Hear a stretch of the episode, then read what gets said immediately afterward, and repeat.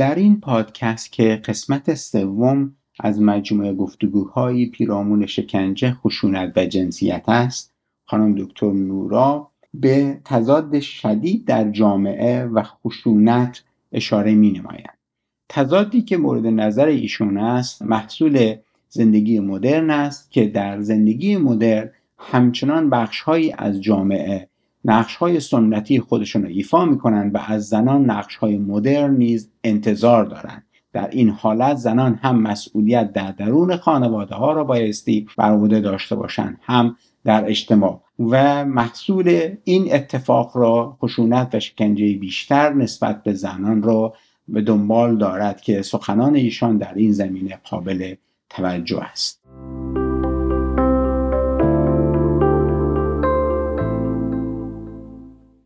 من صحبتم در مورد حالا خشونتی هستش که شاید به دیده عامه در جوابه ما البته روی گفتم با جامعه ایران هست جامعه کنونی ایران. شاید به ظاهر خشونت دیده نشه ولی خب اونچه که ما داریم می‌بینیم در بین زوجها این اتفاق میفته دقیقا به خشونت من ازش یاد می‌کنم. من باب که در جامعه ایران که به شدت به سمت مدرنیته رفته که هیچ کدوم از اون زیر ساخت ها رو نداره چه از لحاظ فرهنگی اجتماعی. ولی خب به این سمت و سو رفته و به شدت داره میره با شیب خیلی زیاد.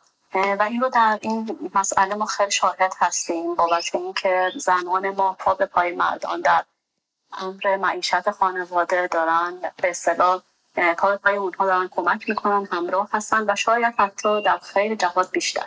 ولی آنچه که بین زوجین این اتفاق میفته که موجب نگرانی میشه. این موضوع هستش که با وجودی که زنان ما پای پای مردها دارن کار می‌کنن بیرون از منزل ولی همچنان بار مسئولیت خانه و حالا به نوعی خانهداری هم رو دوششون هست. یعنی از اون بار مسئولیت خانه چیزی کم نشده ولی به مسئولیت های بیرونشون همچنان داره اضافه میشه. به عنوان یک فردی که ما بعضا می‌بینیم یک دوره ای رو داشتیم که خب آقایون خیلی مخالف بودن با شاغل بودن همسرانشون بیرون از منزل. ولی الان دقیقا برعکس شده.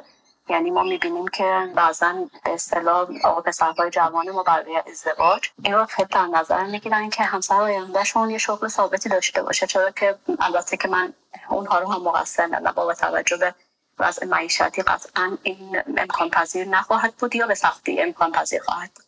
ولی همچنان این بار مسئولیت خانه به دوش زنها هست و این من فکر می‌کنم خشونت کمی نیست. اینکه فرهنگ سازی نشده ولی جامعه به اون سمت سو داره میره. این خشونت کمی نیست در حق زنان ما در جامعه ایران.